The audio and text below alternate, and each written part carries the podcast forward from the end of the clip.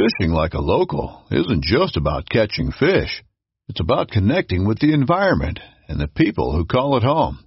It's about hearing the stories and traditions that have been passed down for generations and sharing unforgettable moments with the people you meet along the way. Fishing like a local is having an experience that stays with you forever.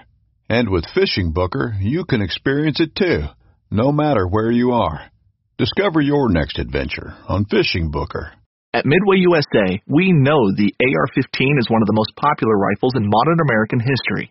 Known for its modularity and widespread use, it's often considered essential to any gun collection. The essential things you need to run an AR-15 are usually always in stock during shortages, things like magazines and 5.56 ammo. Whether you're looking to buy a new AR-15 or buy parts for your modern sporting rifle, log on and for just about everything for the outdoors, shop midwayusa.com.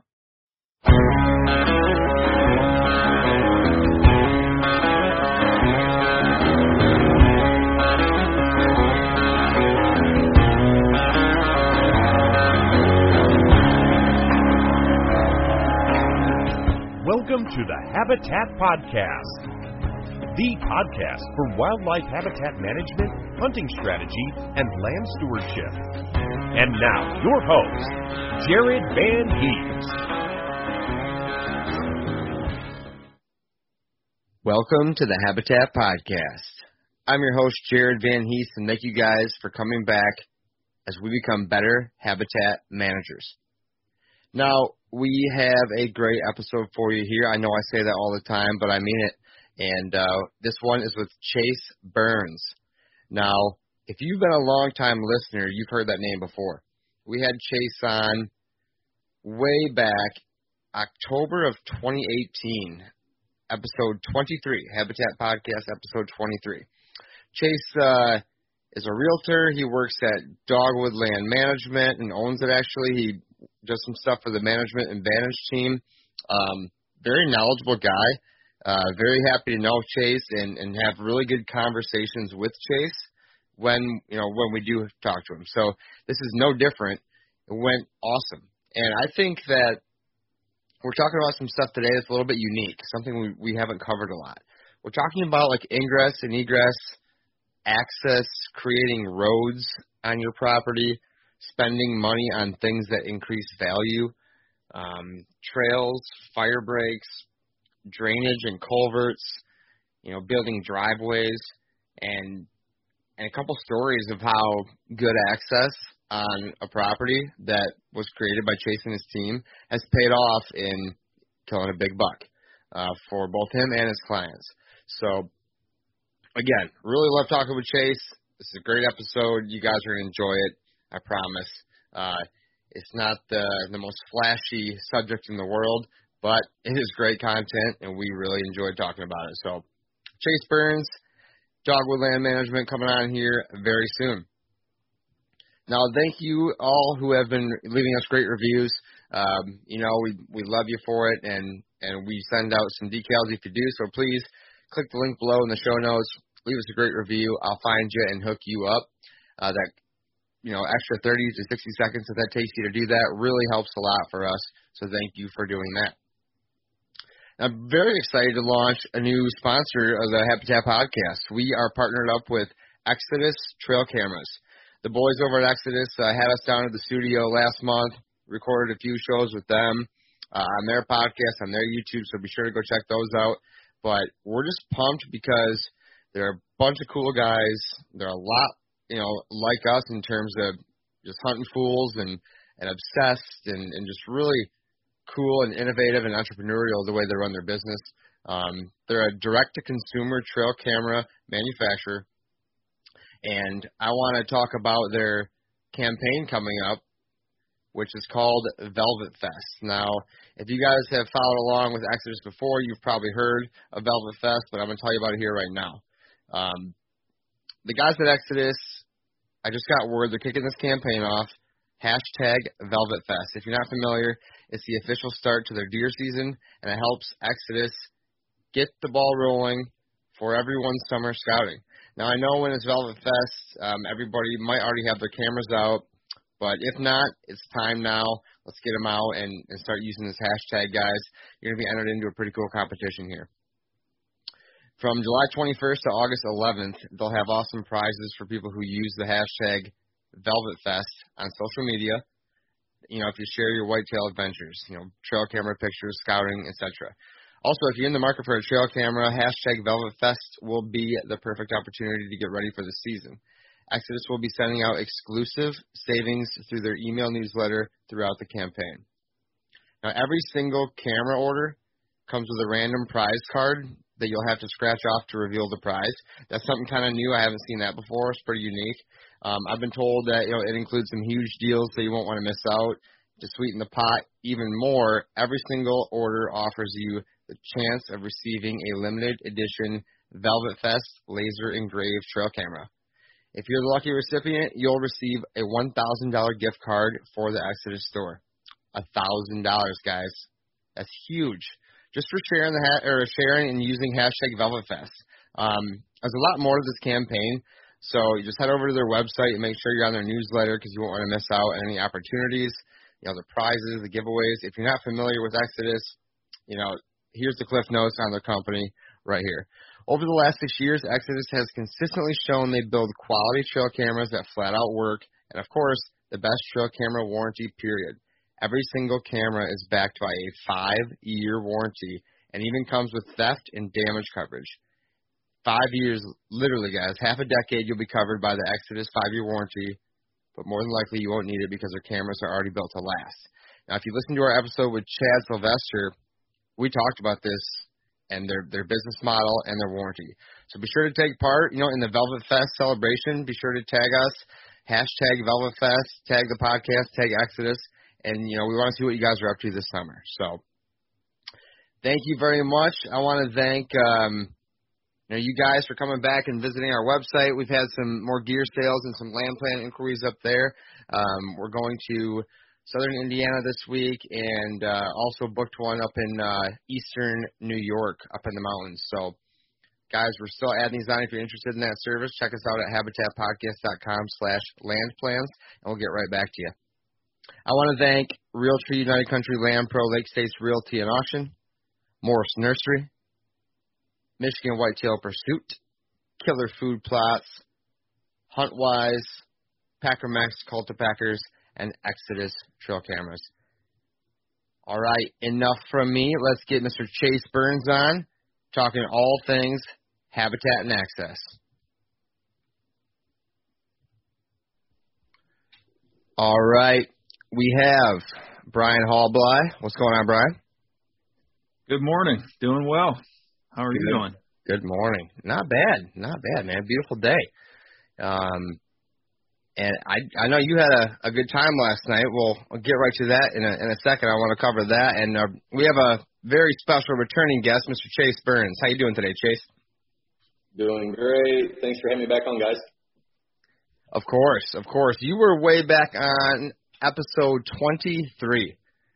I mean, that was it feels like a decade ago. That was uh, a long time ago. One of our our better episodes from way back when, discussing edge feathering and all the cool stuff you're doing at at Dogwood. And so glad to have you back. Over 110 episodes later, and uh, Yeah, just welcome back. you guys are big time now.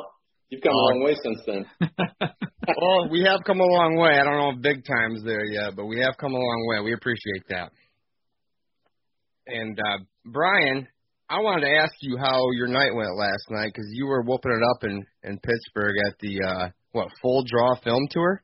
Yeah, yeah. So that's a uh, film tour. They've been stopping through Pittsburgh here the last few years. Of course, they didn't have one last year, obviously, with COVID and everything. But uh, it's a good time. It's like a smaller scale of the Badlands Film Festival that we attend when we're at the ATA.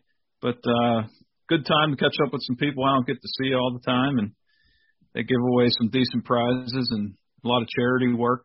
So, yeah, just uh, cool that they get to come pretty close to where I'm at. Yeah, was it was it pretty good film? Good entertainment.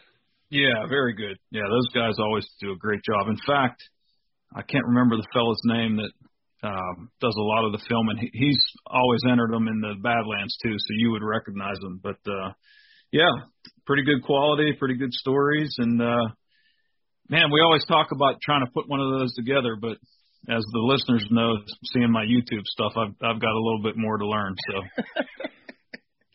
yeah, I think. Um, are you are you thinking of uh, Jason Matzinger? Is that who you're thinking of? Yes, that's yeah. exactly right.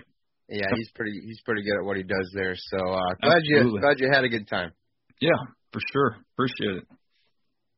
So we got Chase on here today, and uh, we're going to talk about a couple of different things involving, you know, access on your property, um, ingress and egress, um, all kinds of a good infrastructure type stuff, and a couple examples of how that can pay off for you. But before that, Chase, why don't you uh, give us a little background on who you are, and just in case nobody goes back to 23, and then um, you know what you've been up to, man. Looks like life's been good. Sure. Yeah, no, it is. We're doing real well. Um, so let's see. I'm located in uh, west central part of Illinois. Uh, some people call it northwest Illinois. I mean, we're not the Golden Triangle. We're just about an hour and a half or two hours kind of north of that. Um, a little bit more like farm country, but that's uh, that's okay with me. I'm kind of a farm boy, so we have some really good deer hunting, uh, good turkey hunting. A little bit of upland is kind of patchy in this area, but overall, we got really good habitat just on a few ribbons uh, of uh, watershed areas that kind of wiggle their way through flat farm ground. Uh, so that's kind of where I come from. I spent you know most of my life here. Um, went to Southern Illinois University, uh, studied wildlife biology down there, and uh, did a lot of construction stuff after that, and kind of got into real estate by buying houses, fixing them up, doing that kind of stuff along the way, and making money doing that. Um, and then been fully self-employed for maybe about eight years now and kind of jumped into real estate with both feet uh, with an auctioneer's and a managing broker's license. So I sell uh, specifically land, rural properties. Uh, sell a lot of farm ground, mixed properties, sell uh, a lot of hunting ground, recreational type farms, some of them big, some small, uh, cabins, lodges, lakes, all that kind of stuff. And then I also sell things like farmhouses, you know, just uh, homes on acreage out in the country. Uh, through getting into real estate, I sold a couple of properties to some guys who uh, were absentee landowners, and they were asking all kinds of habitat-related questions, and just kind of kept feeding them information, feeding them resources, and they just by the time we closed on it, they're like, "Man, you really know a lot about this stuff. Uh, I need to find somebody to do some of this work on my property." And they're like, "Who would you recommend?" And you know, in my area at least, there wasn't anybody to recommend. It's like, I mean, they needed uh, forest management plans implemented. They needed uh, CRP programs, you know, established. So they you know, trees and grasses planted, and they wanted to make access improvements and build roadways through the properties and put up uh, pole buildings or whatever. And they didn't know any local contractors to do any of that kind of stuff. So I just started doing it. And uh, didn't take too long before that was, I guess, that little side hustle just kind of spawned its own business and became Dogwood Land Management. So those are uh, those are my two businesses, and that's what I do full time for a living. Um, we do a little bit of uh, habitat consulting work. Um, I would never claim to be a hunting consultant. Not that guy that's got a trophy room full of Boone and Crockett and 200 plus inch deer. Shot a fair share of really nice deer along the way, but my focus has always been more on managing wildlife habitat, benefiting as many different species as I can. Uh, got a couple young boys that are getting into hunting now and getting them out on their deer. That's just kind of where my priorities are. So, well, I love to chase big whitetails just as much as any other deer hunter that's you know got it in his blood, but um, I don't devote my entire season to trying to tag one big buck. I try to enjoy the ride along the way as much as I can, and uh, God's blessed me with a, a lot of good opportunities to do that.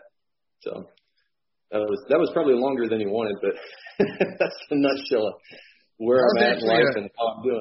Yeah, that was actually a really great background. Nice job. I think you covered like I don't even have any questions now. I mean, covered it all. Um, and and yeah, you uh, you do do a, a good job. You're like the perfect guest for this type of podcast, and and you killed some slammers along the way too. So, um, you manage your your own ground where you live, right? I think we talked about that on, on the last podcast. You do fairly well there too. It's for a small piece. It has treated us extremely well, and you know, I mean, I think I've fallen into the same, uh, I guess, class with a, a lot of working class people that when they do finally buy a piece of ground, it's probably not going to be a two or three or five hundred acre piece, uh, at least not to get you started. So our home farm is 55 acres. Um, it is mostly wildlife habitat. We have a small home site and a couple acres of pasture for horses that, uh, you know, my wife, that's kind of always been her passion. But the rest of the property is um, devoted to habitat in one form or another. So, yeah, I mean, we do a lot of work here on the home piece and uh, we're just off of a really productive watershed. So we have good wildlife population. We got a lot of deer. Um, there's a lot of larger properties in the area, so we kind of benefit from some of that. And through pushing uh, quality deer management out there in this local area, we kind of have built a mentality that uh, they know what I'm doing on my property. I don't tell anybody else what to do on theirs, but they understand that if we all kind of work together and we're passing some of the younger bucks and things like that, we're going to have a lot of mutual benefit from it. So it's pretty good here. No, it sure sounds like it. I I, I wish it was uh, easy to get all your neighbors on board, and and good for you for for leading by example. That's it's always important. Um, yeah, that's that really pays off when you just get get in a good neighborhood or form the good neighborhood and off that watershed. I mean, that's dynamite. So, congrats on your success so far, my friend. Thank you. Appreciate it.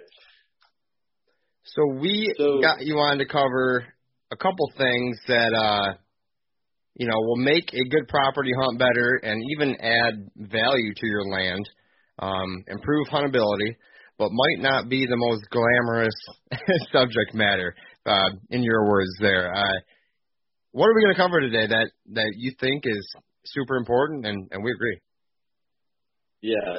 So one of one of my favorite things to do on a piece of property is not like the building a micro plot or uh, you know, digging water holes and and doing all those like really cool stuff. The stuff that makes really awesome uh, YouTube content.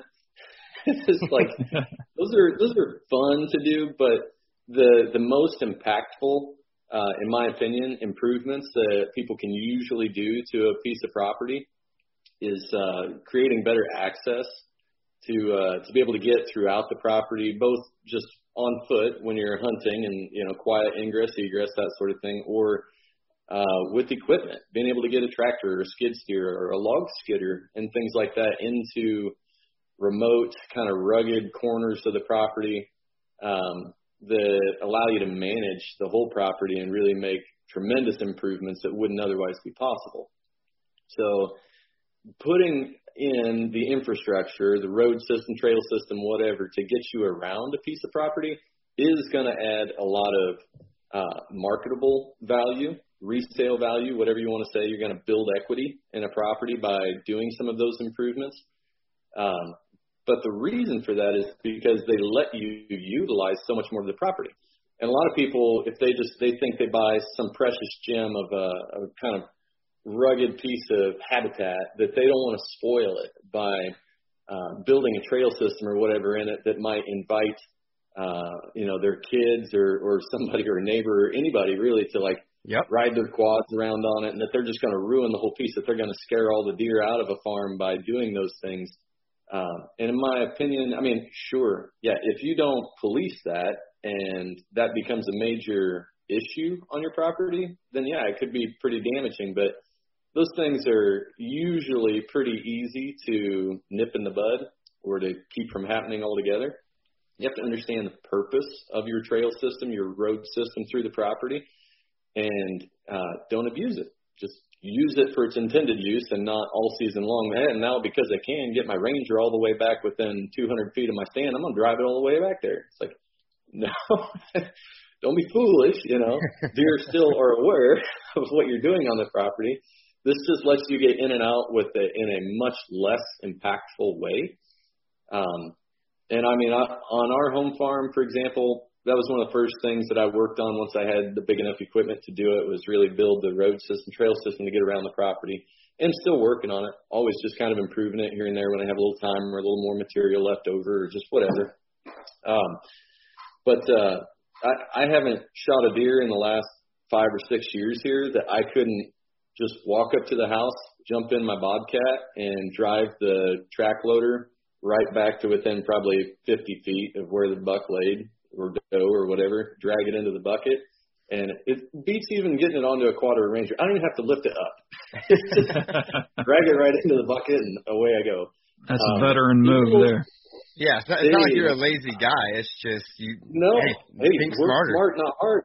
Exactly, exactly. And I mean, I know I'm, I'm blessed to have a, a machine like that, and a lot of people don't. Um, you know, have have even a, a compact tractor or something with a loader on it or whatever. But uh, if you if you have a piece of ground that you're working on, most of the people by the time they actually have their own chunk of dirt that they're able to do some of these improvements on, you're probably going to acquire some piece of equipment uh, and you know tailor your trail system uh, to. It doesn't have to be built like an interstate highway if all you're ever going to take down it is a quad or a UTV.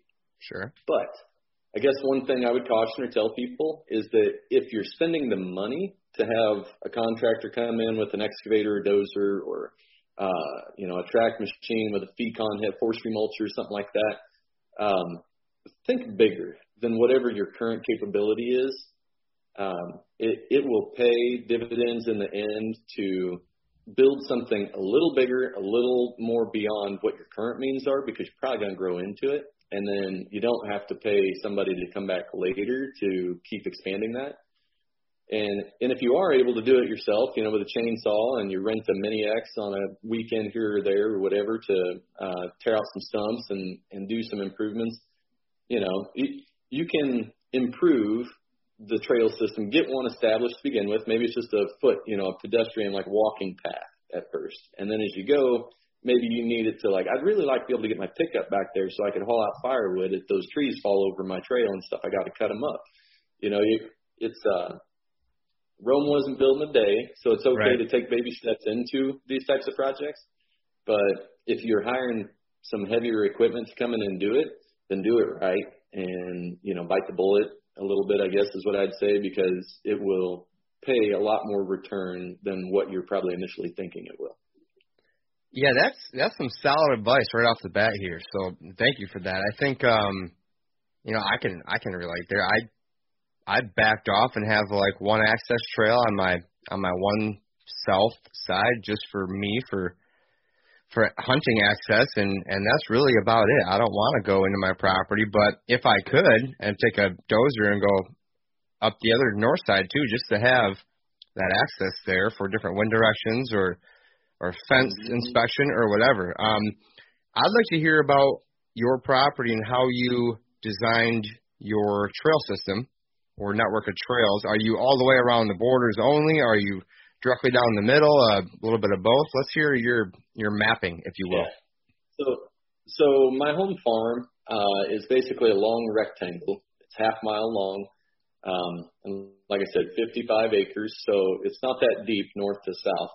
But uh, most of the thick timber is all in the west end of it, and our main access point is on the southeast corner. It's just so like my property. The first thing literally. I did. literally the same yeah. thing. Well, cool. So first thing I did was say I want access all the way down the north side of the property. There was already a trail there. It wasn't a great one, and it didn't go all the way, but it was there was an existing trail there, and I wanted that same kind of layout all the way along the south boundary. And I tried to use basically the heart of our property as a sanctuary. Um, and you know we've done a lot of habitat improvements in there, but I very very rarely ever hunt on the interior of our timber.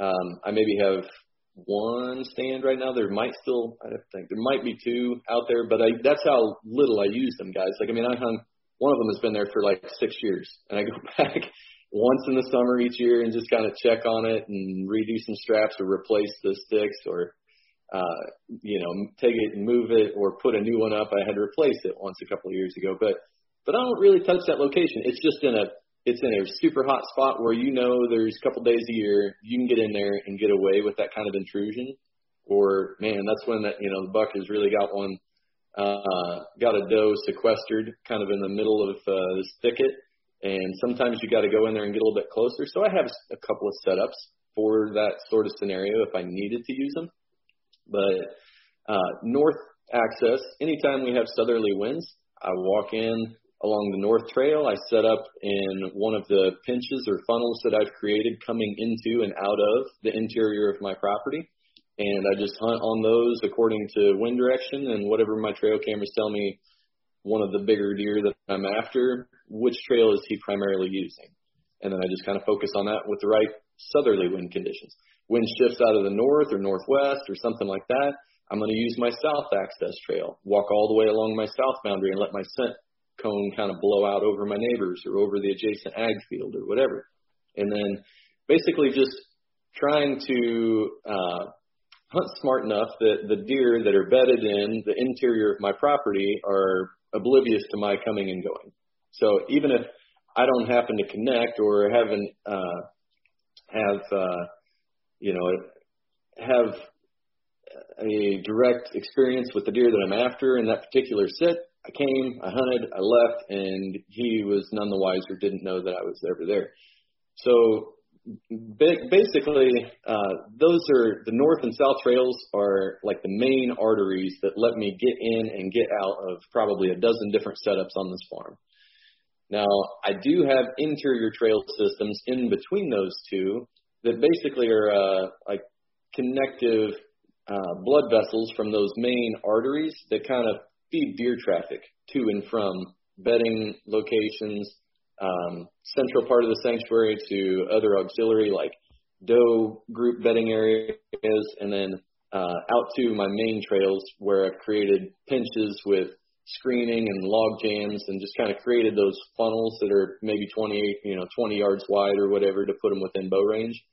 So those are basically like trails that I make with the skid steer. I usually clean them up like once a year from, you know, blowdowns and stuff like that. But they are not like well groomed hiking paths or I don't plant those with uh clover and chicory or, you know, do anything like that. The the point is basically just to make a path of least resistance to help deer get to and from using those uh secluded kind of secretive trails that are, you know, uh, they don't have sacrificed their security by using those, and they're very inviting paths for them to just hop on and cut straight from A to B. And it makes their movement that much more predictable. The other thing that it does is if you you're hunting over one of those funnels and get a nice buck that comes through and you stick him with an arrow and he goes running back into the middle of the sanctuary and expires back there.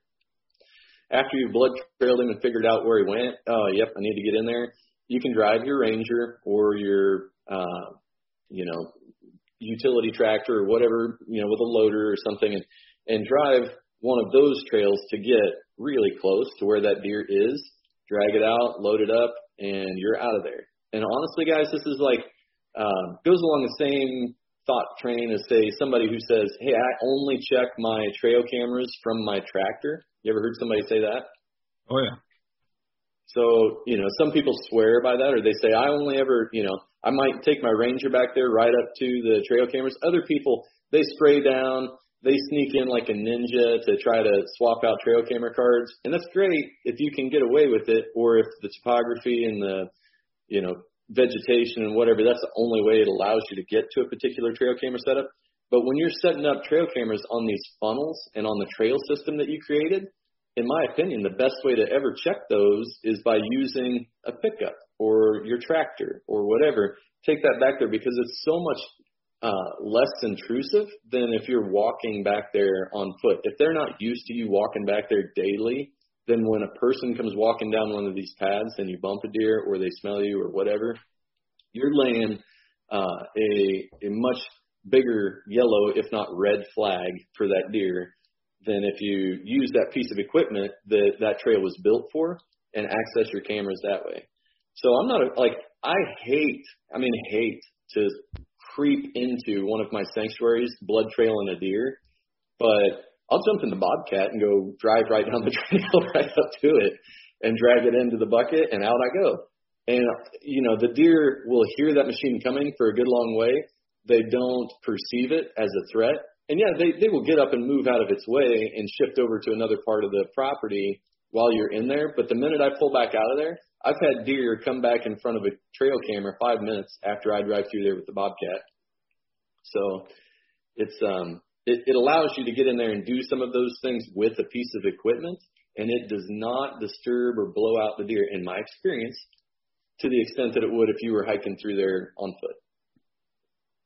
Yeah, that makes a lot of sense, and uh, I've definitely seen that in action personally. And we always hear lots of stories about people using some type of machinery. And I, I think you make a great point there. You know, when they can hear that coming for a long way, it's they're not being surprised and scared like a like a predator would be for them. So definitely makes a lot of sense. And uh, I was just watching a uh, video from Dan Infalt. He was baiting bears at this spot. You know, you're carrying heavy things of bait in to, to bait a bear. You're making all kind of noise. Those deer are going to hear you coming. Well, he started having this giant 200 inch buck showing up every time he would dump all that donuts and and bread and everything. So that's just another example of you know them being able to hear you come and you're not gonna you're not gonna spook them out of there. Yeah, and uh, it it may be different uh, in different areas. If you know if you're in farm country, you know like I think you know most of our property sounds like are you're close to agricultural activity. You, you at least have people, you know, whether it's wheat or corn or beans or uh, hay fields or whatever. There's a fair amount of tractor activity in in my area, especially in you know combines and all that sort of stuff. The adjacent properties uh, get a lot more of that kind of activity than than even than mine does. Sure. So deer are more accustomed to it, and they know farmers aren't you know typically the ones that are stopping the machine and get off and shoot at them. So it's uh it, it is probably different here, you know, in in the Midwest where I'm at, or maybe where you guys are too. But than it would be if we were in like uh, you know, the Appalachians or someplace where there's very little agricultural activity. There might be some loggers, you know, here and there, whatever, um, some skidders and heavy equipment that would do that kind of activity, but that's a lot less frequent, um, a lot more intermittent and sporadic and less predictable about where that stuff's happening. Good point. So I, I think deer get pretty uh, accustomed to uh, equipment noise in agricultural areas, and maybe that helps too. But yeah, for guess, sure. Uh, back to what the the road system is, or how I actually like what we do as far as building it. Um, we have a fair amount of topography on our property. It's not, you know, it's not straight up and down. It's not like, you know, parts of Pike or Fulton County, Illinois. If you guys have ever hunted there, that you know, super rugged and 100 to 225 foot elevation change from one ridge to the next hollow or something like that. I mean, ours is rolly, but it's not that steep.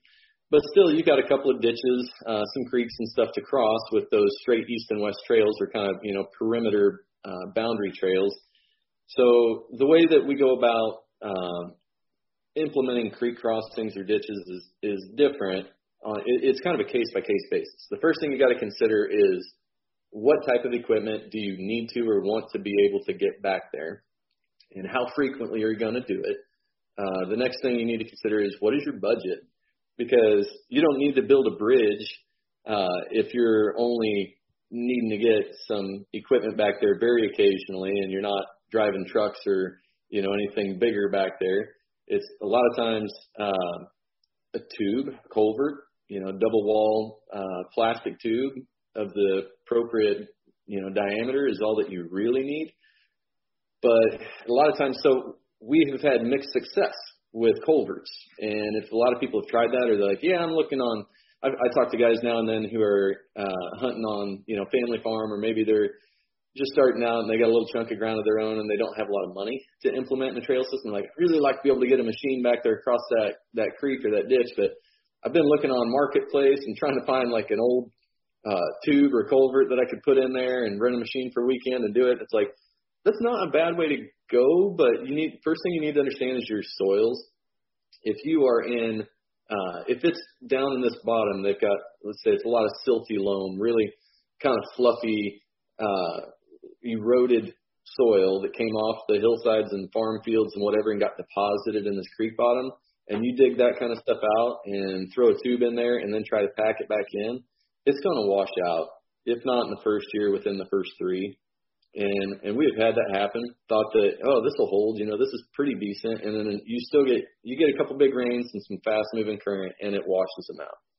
So culverts mean more maintenance. They will get you across it in short term and pretty fast and easy to slap one in and be like, yeah, I got a trail, great, good to go, we can get back here. But they're probably long term, they're probably not going to last. Um, most of them don't, unless you have really good clay, which would be really poor soil. but if you have clay that will hold water and you could like build a pond dam with it, then yeah, you know, dig that out with a mini or an excavator or something and or even a loader bucket on a tractor or skid steer if you can do that.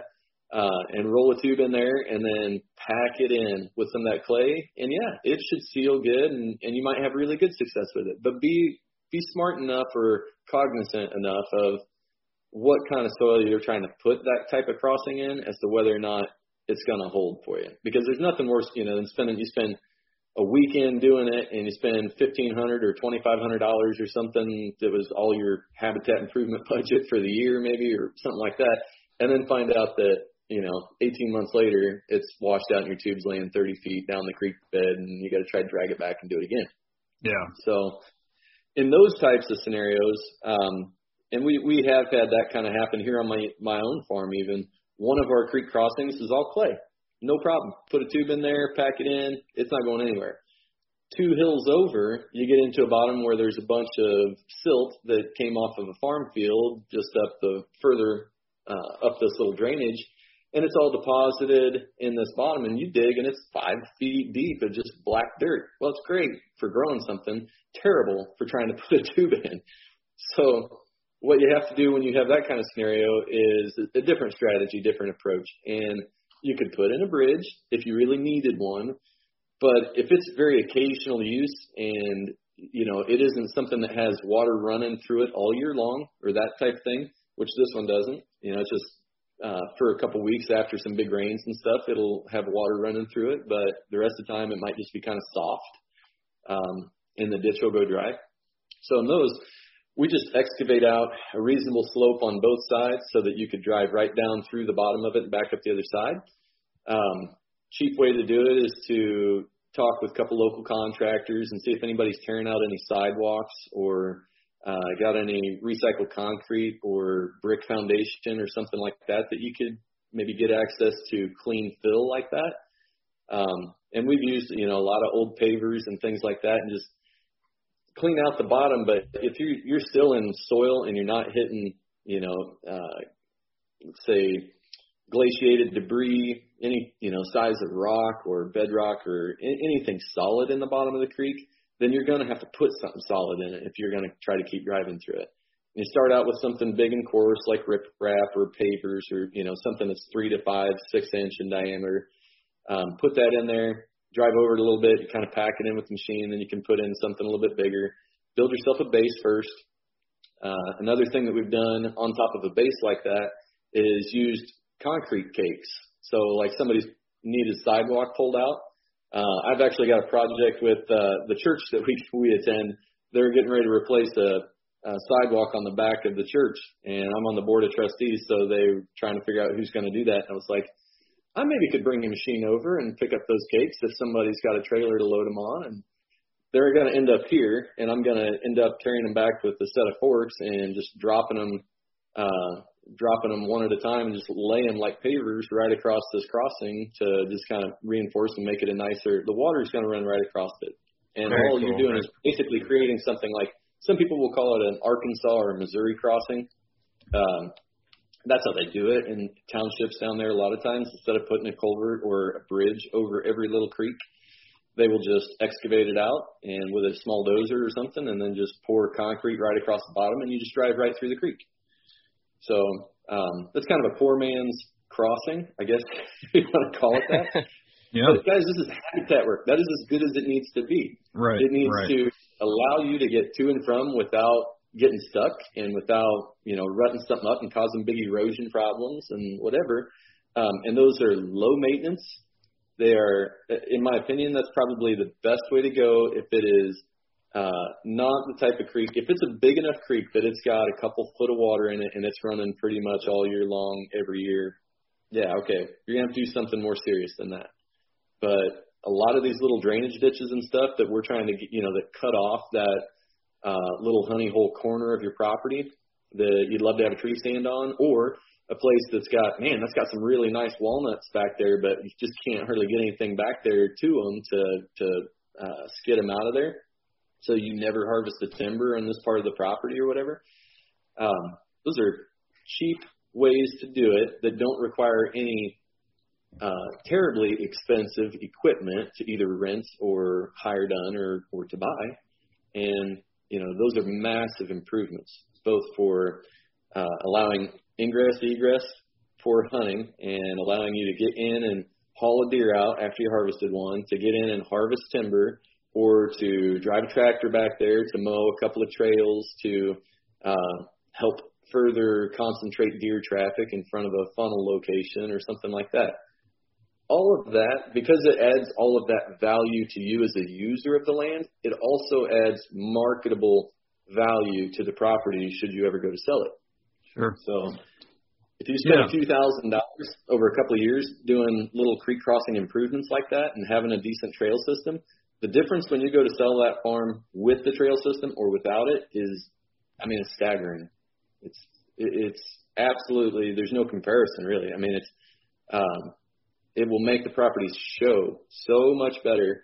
So that when we show properties like that, and you're able to just hop on a ranger and tour an extensive trail system, first thing it does is the trail system makes a makes a 20 acre property feel like an 80 acre property. Right. And I mean that wholeheartedly. I've shown 80 acre pieces that were so thick and brushy and hilly and creeks and whatever that like you're climbing through and trying to cross and whatever. You can't see much of the property. You can't get to much of the property. It's not very usable.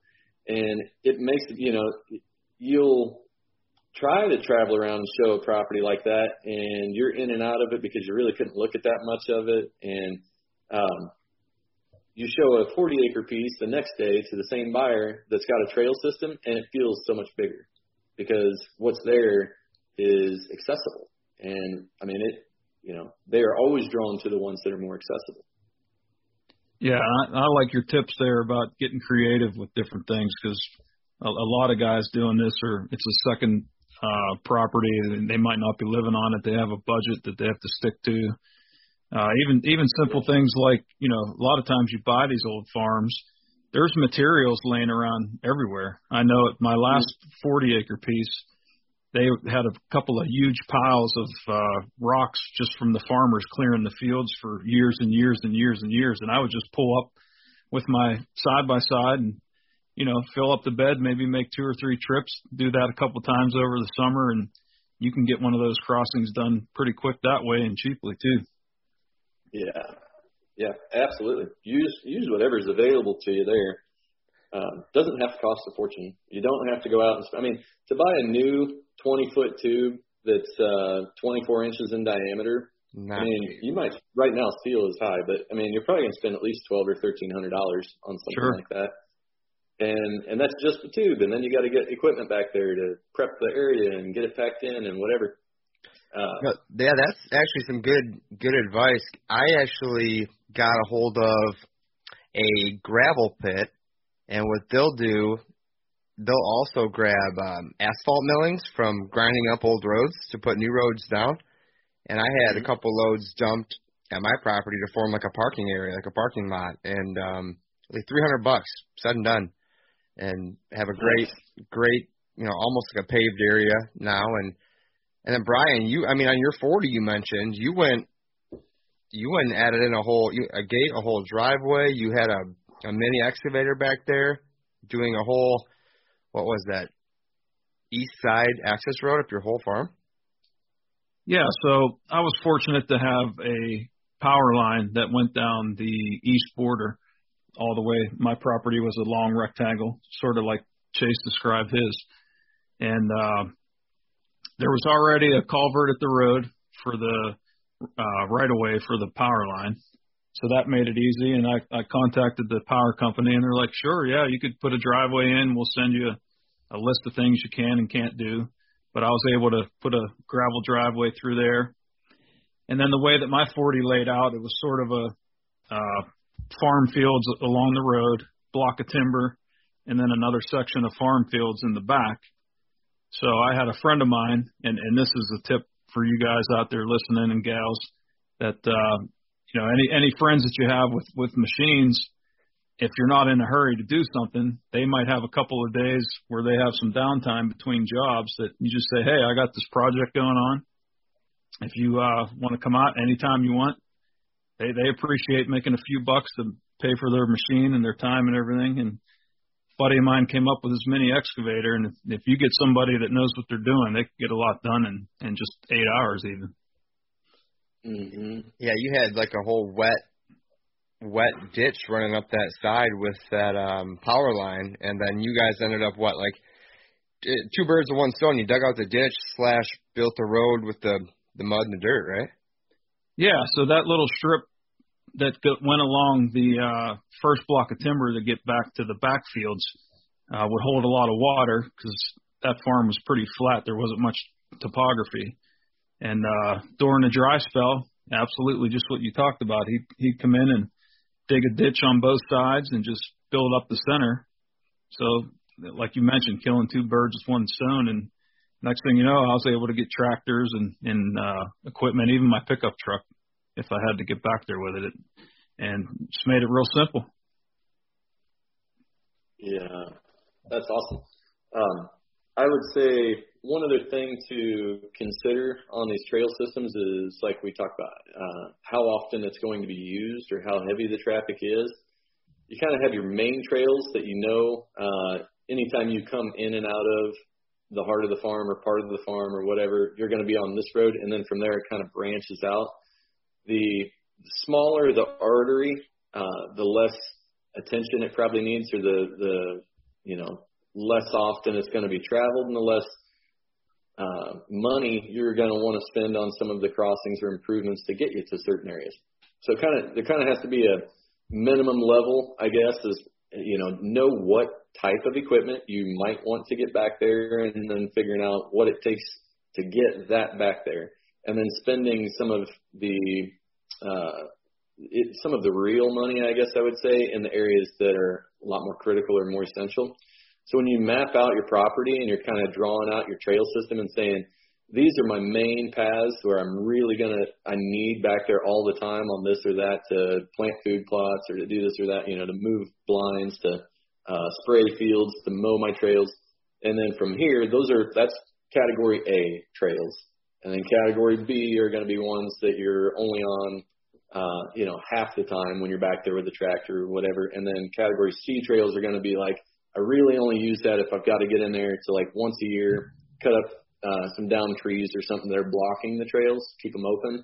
And then maybe once uh, late summer on my utility tractor with a bush hog just to kind of mow, just to keep brush and young trees and stuff from coming up to reclaim that trail and make it, you know, part of the timber again. So know what uh, where your main priorities are, and then that's where the emphasis is going to be an improvement. Anytime you have a big piece of equipment on the property. Um, one other like thing I guess I want to talk about while we're talking about roads is a lot of people, if like you talked, Jared, you talked about your parking area and uh, an area that you're maybe going to want to bring in, you know, not just a, a four wheel drive pickup, but be able to have the wife drive her SUV or her car out there and meet, you know, or do some, or someday you're going to build on this property, right?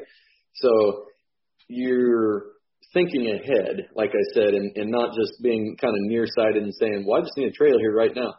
Is I've sold properties to people that bought it as a hunting farm, but thought someday I'm going to build a pond right here and I'll have driveway come back into here and then I'm going to build a house or a cabin or something overlooking that that pond that I'm going to build. Awesome. You got a plan. So they come in immediately after purchase and they pay a, a company to come in with, you know, semi loads or tandem loads of rock and just start driving, you know, they just mow down the tall grass and start spreading the rock right on it and building their driveway. And that's a huge mistake in my oh, opinion. Yeah, for sure. Um, And but a lot of people, man, I've been on a ton of properties where people did just exactly that.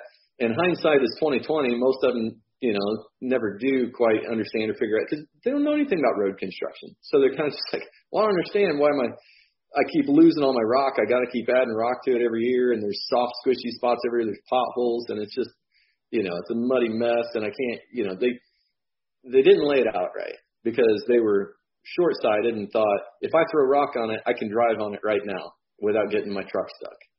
But once you put rock on it and you start mixing that into the soil and you just created an absolute mess, it's like it's really hard. It would be really expensive then to tear that stuff out and do it right later.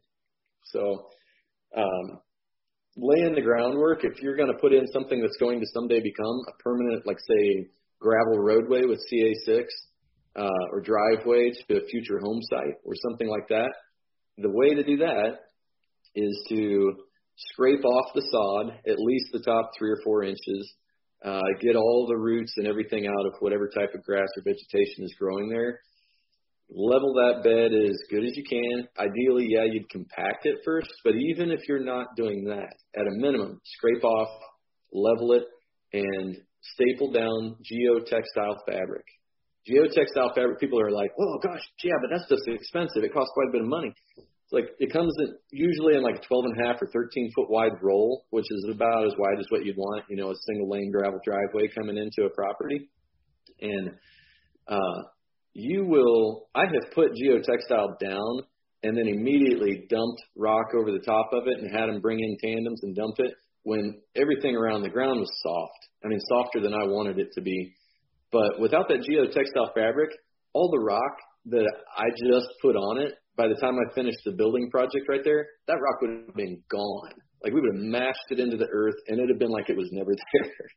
and we would have had to put that much more rock on top of that again. So it's like the expense of putting down a, a, a geofabric from the start is going to pay huge dividends. I, like our driveway, we put in here nine, almost 10 years ago now, and now this is our full-time residence. At that point, it wasn't yet. Um, but we have only put rock on it a handful of times since then. And it's just, you know, I mean, you put five, six, seven inches uh, of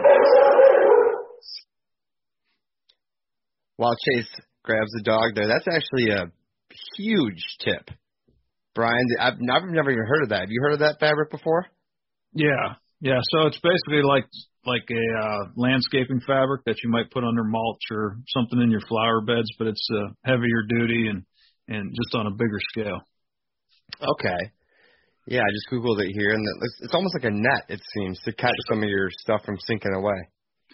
Yeah, and, and that's huge. No matter what you're doing, if if you're going to go that route, or if you have soil that maybe is a little rockier that can handle, you want to you want to start with a good base. Like the driveway that I did, we put some larger, almost like fist size rocks down first, let that settle, drove on that for a few years, and then put some lighter gravel on top of it later on. So you just want to have a good foundation, whether it's with that fabric or bigger rocks before you get to the smaller stuff that you're going to drive on eventually. Yeah, for sure. Bigger rocks are not a bad way to go if you want to start with something like that and then uh, grade up to CA6 to kind of finish it. Something sure. with fines in it so that it will compact and fill in a lot of those voids. But um, the bigger rock, honestly, it depends on the base that you have underneath of it. Right, if you're in Missouri right. or and there's a lot of rock in the soil anyway. Um, that's not a bad way to go. But the deeper your topsoil and subsoil layers are, the more shifting and movement there's going to be in those bigger rocks. And when, especially when the ground is really wet, if you drive anything heavy over it, they're going to end up with some soft spots where the rock is going to sink deeper in some areas and not as deep in others. And then um, you're going to end up just leveling, grading, coating it more and more often with rock than you probably would if you put a geotech will disperse the weight a lot more evenly as you drive across it, and it keeps you from getting all those kind of low areas and high areas and stuff in the drive later. Very interesting. Very interesting. So you kind of covered um, leveling it out and and filling in some some uh, fine material to get it to to compact. What about drainage? Are you always running this level, or are you building the road higher in the center? What do you what do you guys do for for drainage so you don't just have a wet sloppy mess there? So you, whatever your road system, by when it's done, you want to build up a bit of a crown in it. And I don't usually crown, usually scrape it pretty flat or pretty level to put down the, the geotech or your base. And then you kind of crown it with the rock that you put on top of it. Okay. I mean, if it's going to be like daily driving of, you know, up to like one ton pickups and stuff, and occasionally you're going to have like tandem or something come in and out or whatever. Uh, you probably only need about five or six inches of CA6 over the top of a geotextile if you're going to have, um, you know, a lot more like semi traffic or something like that, or, or combines and big tractors and planters, like, you know, if it's going to be a major farm access road to get to your tillable fields and stuff, you might think about going with something a little bit more substantial than that, a little bit thicker base, um, because it will need more inches of that compacted rock to disperse the weight of those machines without causing ruts or heaving in some spots. So I mean, I haven't had any trouble with with about a six inch base on top of ours, and it's a kind of a mix. We don't have a lot of big heavy equipment, but occasionally we do. Um, so okay. back to your, your question, whether or not you level it or whatever. If you have, if you're building a roadway across the hillside and you're kind of cutting diagonally across, and you got high ground on one side and a little bit lower ground on the other side, then you kind of have to cut in that hillside or cut in the roadway uh, a little bit more on the level. You don't, you know, you want to be able to drive it even when it's icy or you got snow or whatever and not sliding off the side of the road. So your road has to be somewhat level.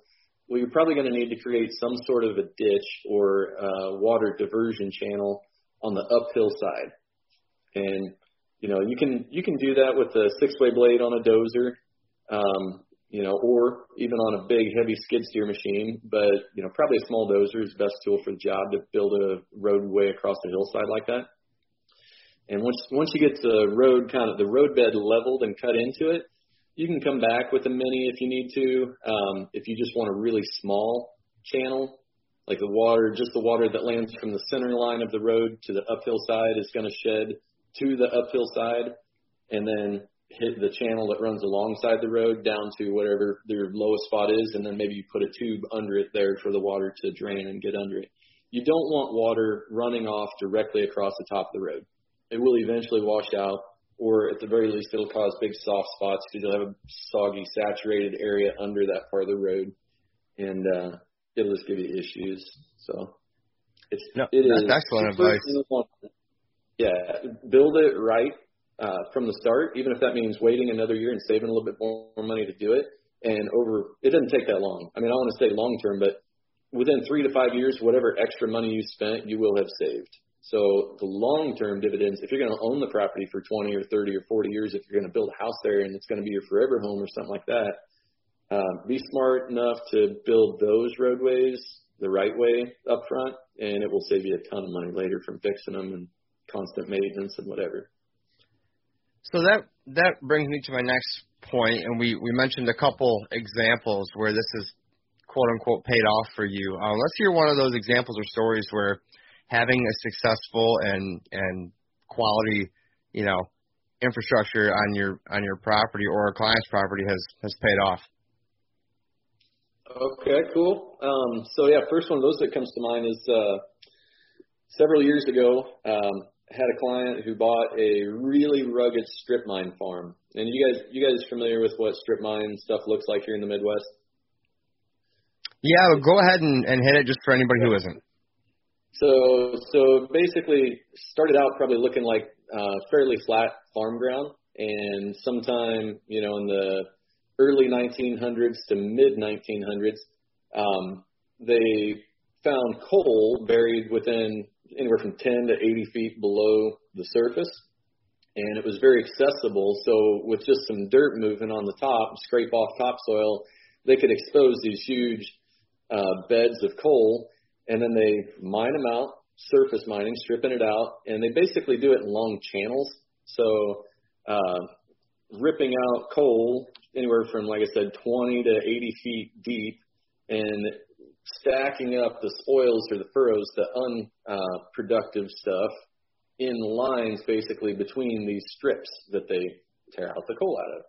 When they're done with that kind of ground and have mined out all the coal, or back, you know, and if it was still being done in like the 50s when people kind of quit using a lot of coal to heat their homes and whatever, um, they reclaimed all of that ground by smoothing off the tops of these furrows, bringing in topsoil, leveling some things, and they make amazing recreational properties because you end up with all the low areas that were strip mined uh, are deep, clear water lakes, and then the furrows in between them are just like it's unnatural topography, extremely rugged, up and down, up and down, um, but long ridges, awesome bedding areas. You can have a 100 acre strip mine farm and it will feel like 300 acres because there's so much surface area packed into it.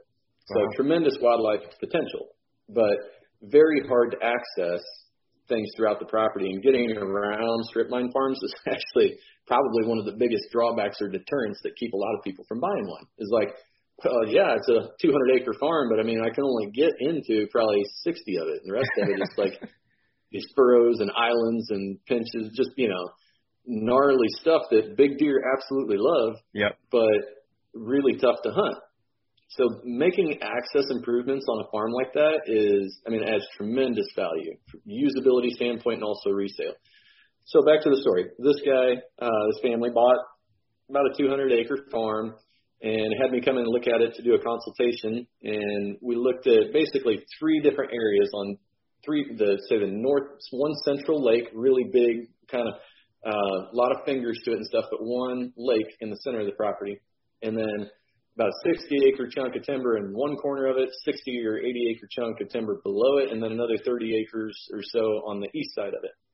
And there was like no access whatsoever to get down the east side of the property and very little access. The only way to get to the south part of the property was to wind all the way through the middle of it along the lake and then come in the southwest side. So any deer that were on the south or east side of the lake knew when you were coming in on the north side of the lake to come in and try to hunt that way.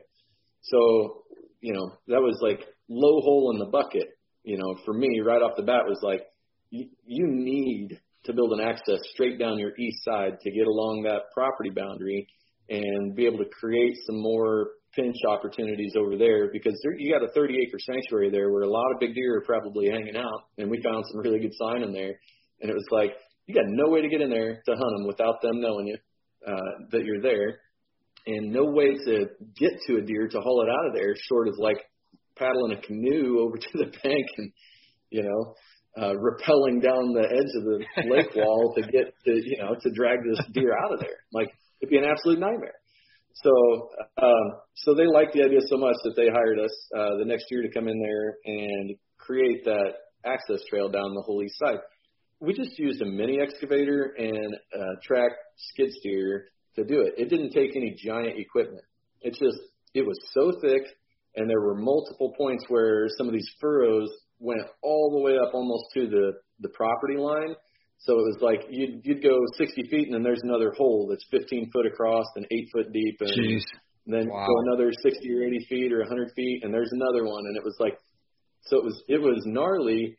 Uh, and took a lot of like strategic fill put in there and stuff, but but the expense was not that huge. And the I mean, it sounds like it would be overwhelming to somebody, but uh, we found some local cheap fill to put in there.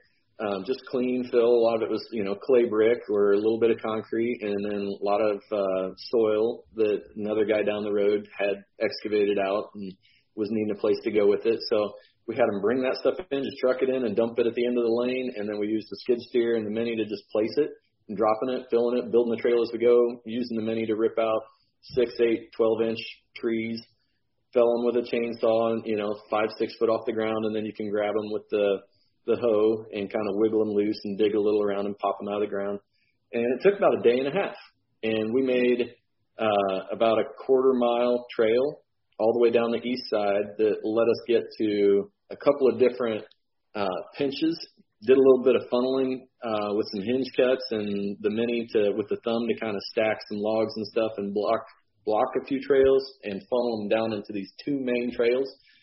And the guys were super nervous because by the time they called us to come and do that project, it was not early in the spring or summer. It was like July, and they were like, "Is it too late to do it for this season?" It was like, "Well, we can't get there until probably the last week of August." and they were like, they were nervous.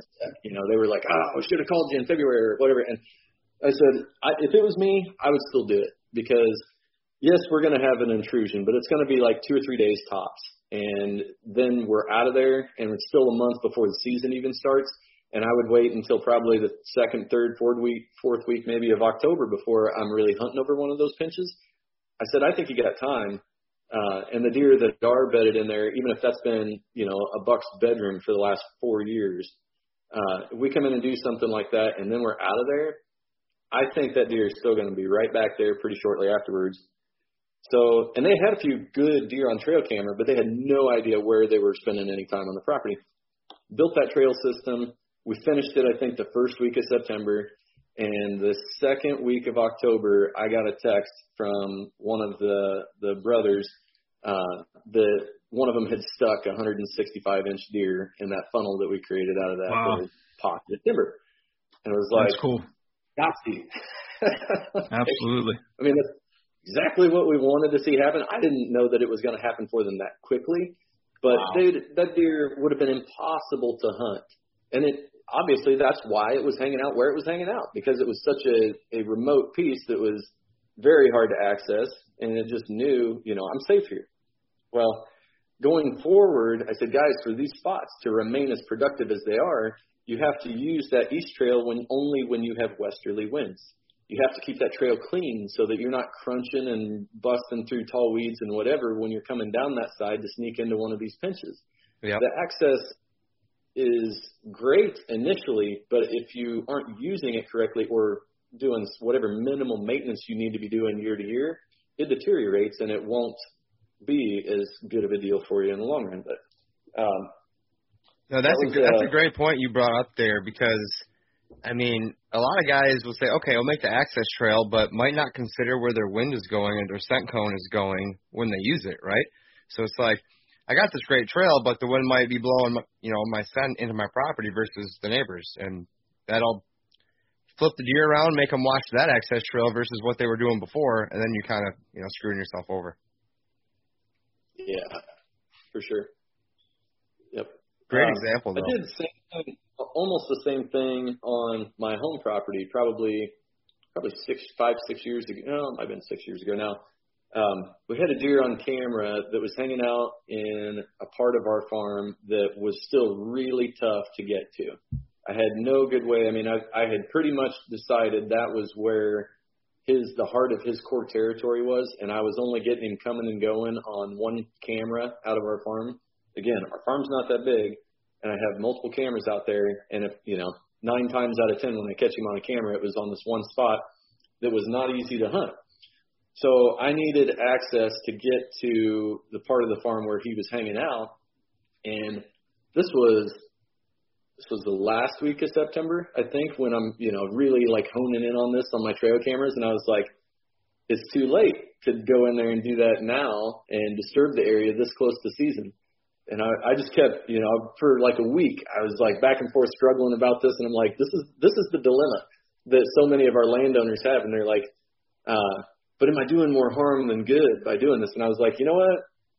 It's uh, it is a gamble, but uh, if it doesn't pan out for me this year, I'm gonna reap rewards from creating this trail for years and years to come. My kids are gonna reap rewards from this trail, so it's worth doing either way. And I gambled on it in short term.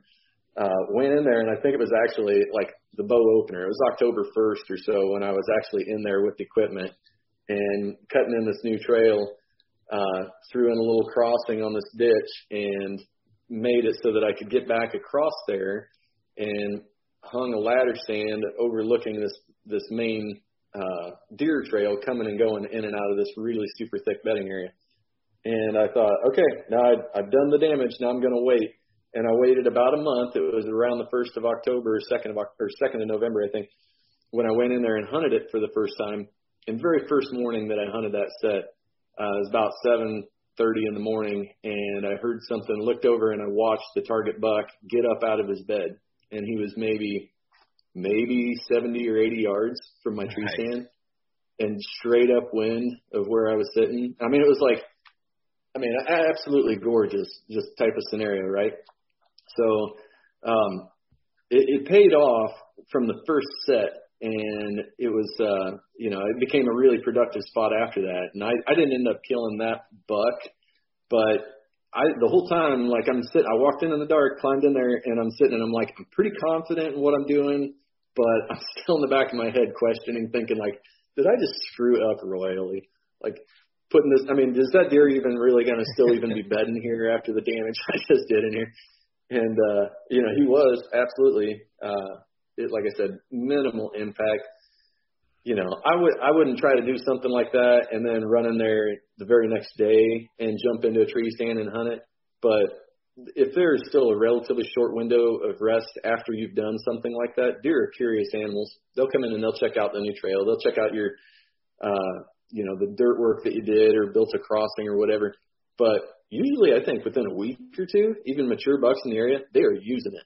Like they don't. Life goes on. You know, they're not going to completely avoid that area forever just because you built a new trail or road or something. Um, it's it's different. If you went in there and you cleared 20 acres of timber on a 100 acre farm, yeah, you could disturb things enough that that deer might not be back, at least not this season. But to punch in one trail here or there or something, and then you know get in and out in the middle of the day with your equipment and not traipsing around or doing a lot of you know uh, hand activity. But I I think you can get away with it. I have.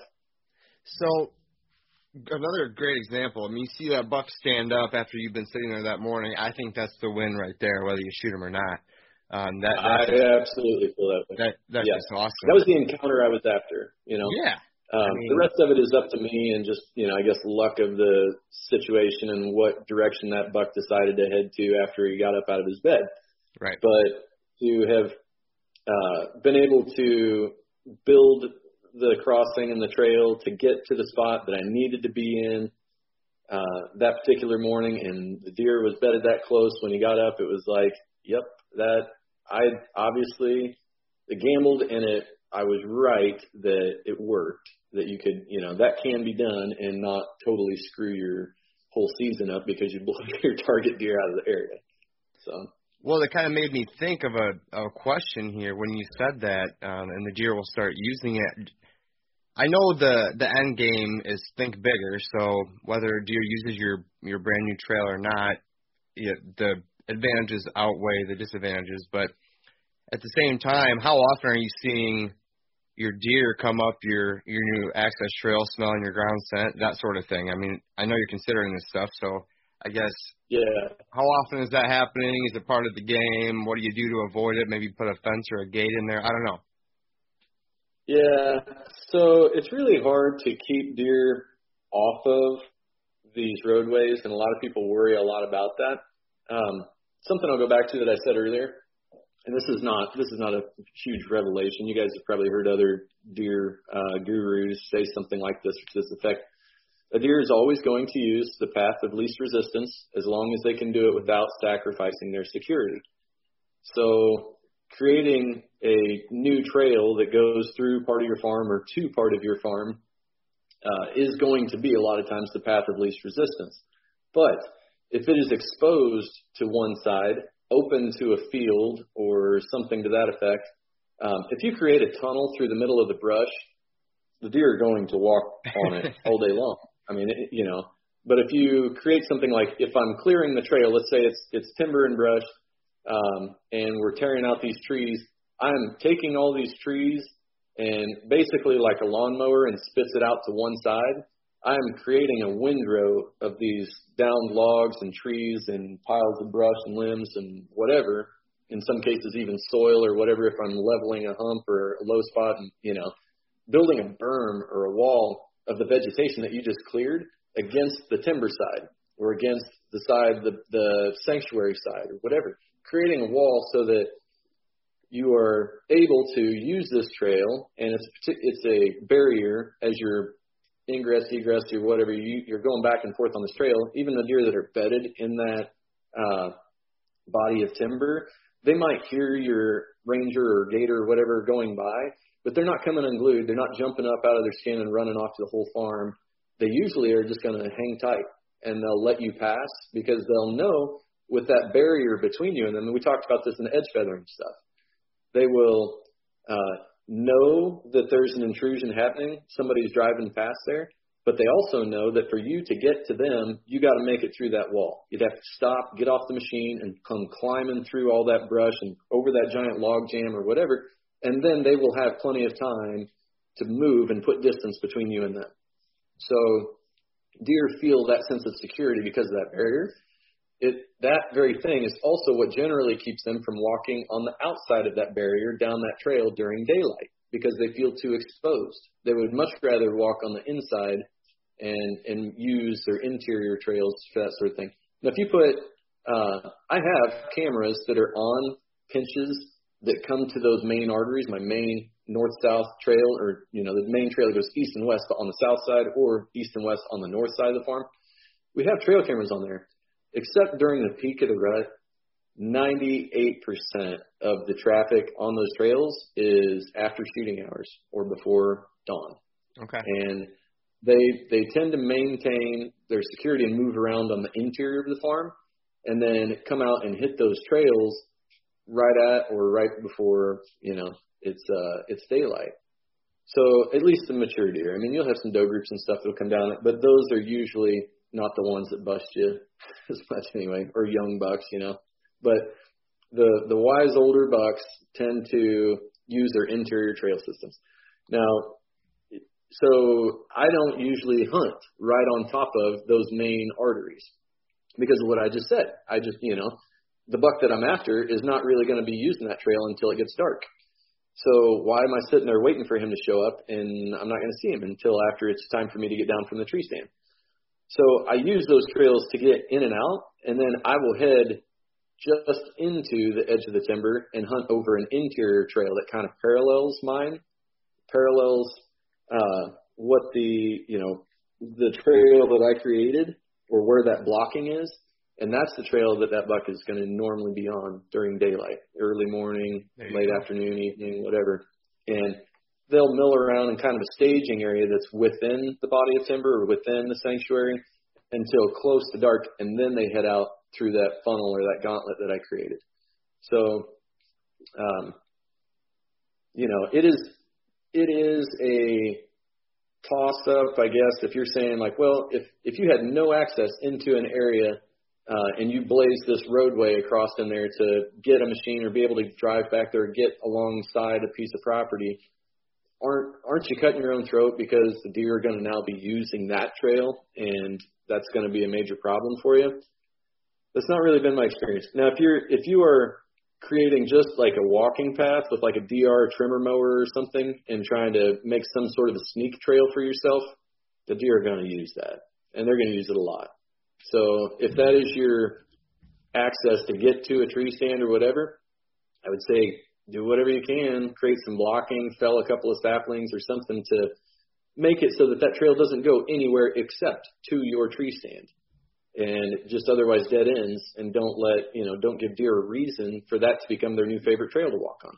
Because otherwise yeah you're sitting in your tree stand and every deer that comes and goes walking past you is going to be right on your scent track right so yeah, for sure um, the bigger roadways though they're more intimidating to deer um, to use during daylight so you're safer to walk down those and then hop off of that and shortly after climb right up into a stand or blind or whatever uh, and let the deer pass by in front of you on the interior side, away from your roadway. So Chase, on that note of access, are, are you doing any type of additional uh, work to try to block like screening or putting hinge cuts or anything to block visual barriers when you're making these access routes to stands? Yeah, I mean, absolutely. Um, you know, the more of that you do, the the less chance that you're going to get busted getting in and out of it. Now, I would say having an access trail uh, along the property and then hiking directly in 50 yards or 40 or whatever and climbing into a stand without, you know, just maybe it's wide open timber in there and there's really no nothing to differentiate the path that you walked in on from wherever the deer can walk. that's still better than climbing through brush and making a lot of noise coming in, uh, and then trying to climb into your tree stand. So the noise factor is one part of stealthy ingress egress. Scent factor is another one, um, and visual screening is the third element. You know, if you can build right. a trail system and then couple that with a tree stand or blind access that gives you the trifecta, fantastic.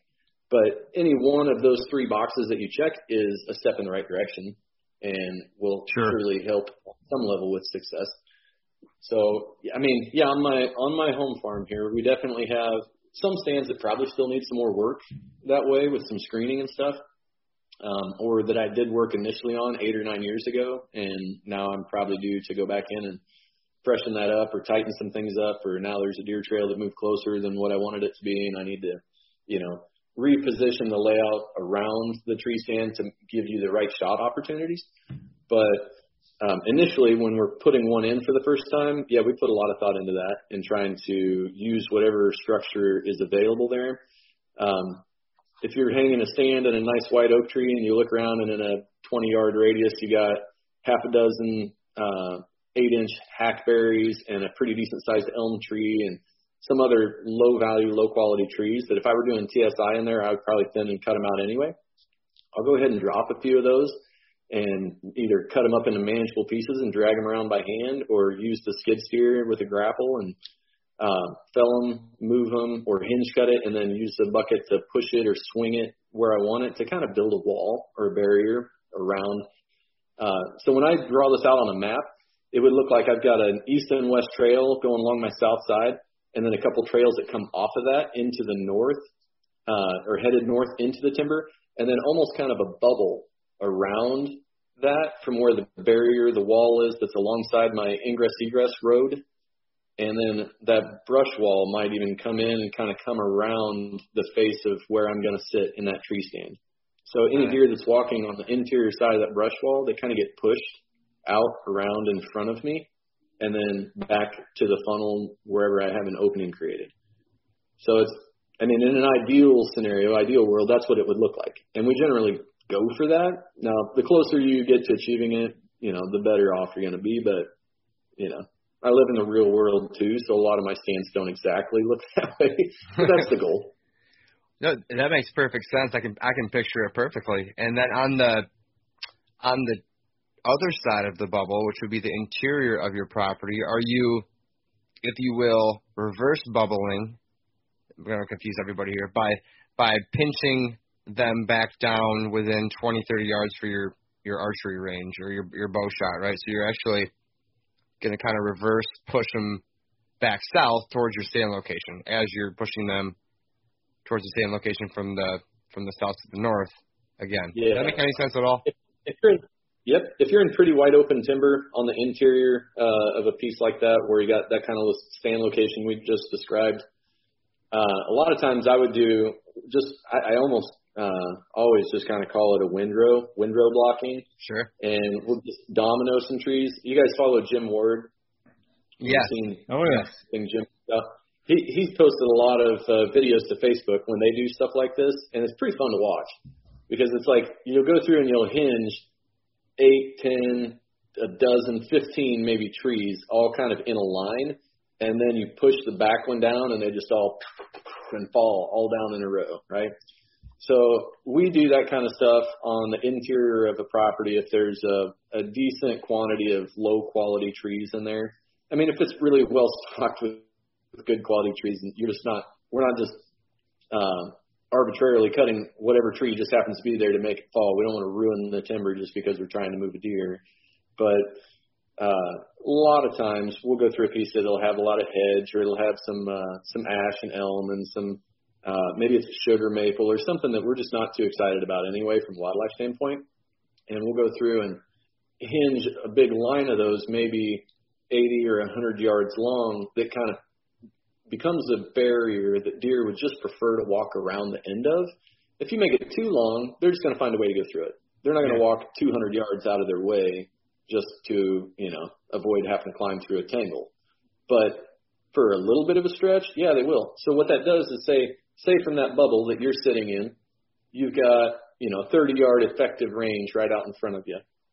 So starting at that 30 yards and going another 70 or 80 yards or so, uh, we'll do a domino windrow, like a brush wall of just felled trees. And then at the end of that, we just kind of let it be again. But basically, what you've done is you've taken your 30 yard uh, window there and you've extended that for almost 100, 120 yards or whatever into the timber so that any deer that's moving parallel to your brush wall, east and west, or whatever in this case, uh, they're going to see that or just naturally move around that. Most of the trails that cross through that area will all kind of merge together and come through your 20 or 30 yard gauntlet. And it, it basically you're you're taking a lot of times you're taking three or four trails that the deer are using and pinching them down to one. And I mean, yeah. you just you know, quadrupled your odds of having a, a shot uh, opportunity or a close encounter with the deer by doing that. And that that windrow that you're making, say your your stand is facing to the north and your 30 yards is out in front of you to the north. At that 30 yard mark, you're starting and you're running that windrow straight north and south, correct? You're not going east and west. Um, you can. I mean, we have. I've done it a couple times where we actually even made like a V and kind yeah, of go okay. northwest with one part of it and south, uh, I love it. know, southwest with the other, and just kind of like uh, bring it like a wedge or a crescent shape, like a moon, towards that center point.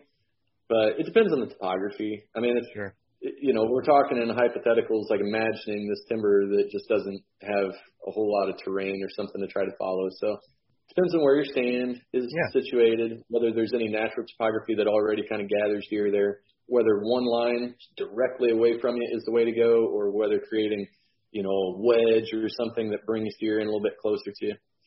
There's there's no one size fits all kind of answer to that. I think you just kind of have to figure out how the ground lays and what trees you've got available to cut, and then figuring out how you can use what's available on that particular site to help condense some of those travel routes and bring them within bow range or whatever. Exactly. Thanks for thanks for you know getting into that. I know, guys, we talked about that a lot on episode 23 as well. So I urge you to go back and and listen to that one. Um, it's all coming back to me now, Chase. How we kind of talked about that with edge feathering and and creating some blockades, and I love it, man. That's awesome. Is there Yeah, anything we? it's, uh, look, Oh, sorry. Go ahead. no, no, uh, you're fine. Go ahead. I was just gonna say, is, is there anything that we missed today that um you want to make sure we hit, or uh, if not, I got one more question for you, and we'll we'll get to get get to getting here. Okay, go ahead. All right. So back when you were on last, we didn't really ask this question, but we like to ask all of our guests now what your favorite tree is. And this could be for Hmm. habitat, this could be for hunting, this could be whatever you want, but we get some pretty cool answers and um, learn a lot actually from the question. Yeah. So my favorite tree is a swamp white oak, and uh, it it would be different if I were in a different part of the Midwest, probably, or a different part of the country. But in Sure. my area, um, swamp white oak kind of rules. I think, in my opinion, for the best best of both worlds for uh, what has or will produce marketable lumber someday, and what has in this area the most attractive hard mast uh, of any native tree. I'm a native guy. There are some better trees out there that you could plant for hard mast. Uh, chestnuts come to mind that would be more attractive than what a swamp white oak is. But I mean, unless we're going to restore the American chestnut, I'm just really not into the Chinese chestnut thing. I mean, it's uh, I love the idea when I'm working on a property, or especially my own property, of making it look like it would have or could have before we came in and really disrupted things. Sure. So uh, swamp white oak is a massive, long-lived tree. They've got really gnarly structure to them that just kind of you look into the canopy of a swamp white oak and it almost looks like a lightning strike in a dark sky. Branches don't go straight; they just zigzag and jagged and turn every which direction. It almost doesn't even make sense why they do that. But it's a it is a cool tree. Makes an awesome turkey roost. Uh, it's got thick bark, so it's uh, very fire resistant. You can burn through a timber with swamp white oaks and they will thrive. Um, they call them swamp whites because they do well in in low areas with wet feet where most white oaks don't. But a swamp white oak will go grow just as well up on a hilltop where it's dry. So they're awesome. I've planted a bunch of them um, here on my own farm, and we plant a ton of them for clients. Take longer to get going and get up there producing some uh, some acorns, but acorn is huge and has really low tannic acid, so they're pretty attractive, and deer love them. Awesome answer. Yes, sir. That makes perfect sense, and uh, they sure are beautiful trees. There's there's no doubt about that. Um, well, Chase, I just want to thank you for your time today, sir. And let's let's wrap this up with plugging, you know, a couple of your your businesses uh, and how people can find you and, and follow along with you if they'd like to. Sure. Well, appreciate it. Again, glad to be on. Um, hope any of this stuff is helpful. But if anybody's got more questions about uh, how I do any of this stuff or want to just chat about it or whatever, they can give me a buzz or PM me through Facebook. Um, you can find me in my personal profile on Facebook or Dogwood Land Management um, is also one of our Facebook pages. Contact information on there. Uh, link to our website that'll get you a place to email us through our about or contact page. Um, or you can, if you're interested in land, whether you're you know got a piece that you've improved that you're ready to look at and talk about selling, or you're trying to buy something. Uh, Chase Burns with uh, Illinois Land Guys. Uh, if you look that up in Facebook, you'll surely find my profile um, contact us through there or through the landguys.com website. My information is all on there too. So uh, glad to help anybody who's looking at improving their own ground or looking at buying or selling some ground or anything like that. So uh, pleasure to be on with you guys, and I love your program, love the show. Um, really appreciate you having me back on. Thanks, Chase. Yeah, thank you, Chase. And uh, I hope you can come back on in the future. So thank you. It's been great, and I urge the listeners to check out both these episodes with, with Chase. And um, again, great catching up, buddy. All right, guys. Take care. Thank you so much, listeners, for coming and listening once again to the Habitat Podcast. We really appreciate it. If you could, please do us a favor, leave us a five star review on iTunes or wherever you listen to this podcast you type out something nice, I will send you a free Habitat Podcast decal. If you haven't been to our website, habitatpodcast.com, we have our Habitat Property Consultation Services on there under the Land Plan tab. Check out our HP Land Plans there. We also have hats, t-shirts, and decals up at habitatpodcast.com. Of course, all of our podcast episodes. And then we have a new Habitat Podcast journal you can learn about deer anatomy and some cool thoughts, um, you know, more of a blog post from us every now and then. We'd really love it if you went over to our Instagram, Facebook, and YouTube, found the Habitat Podcast, and please subscribe. That really helps us. And thank you very much to our sponsors.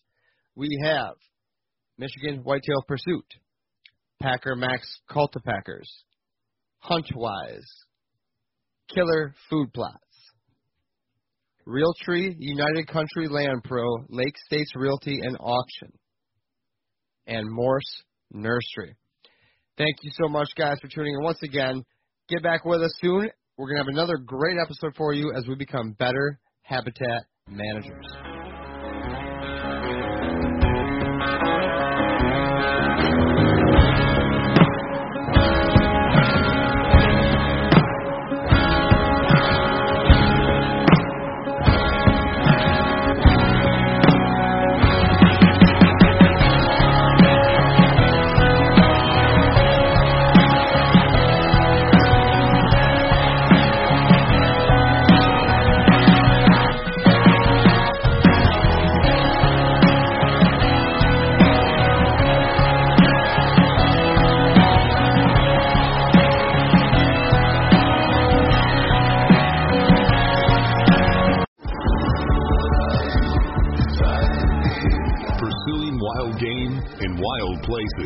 Tuning to HuntStand presents Saturdays at 8:30 p.m. Eastern.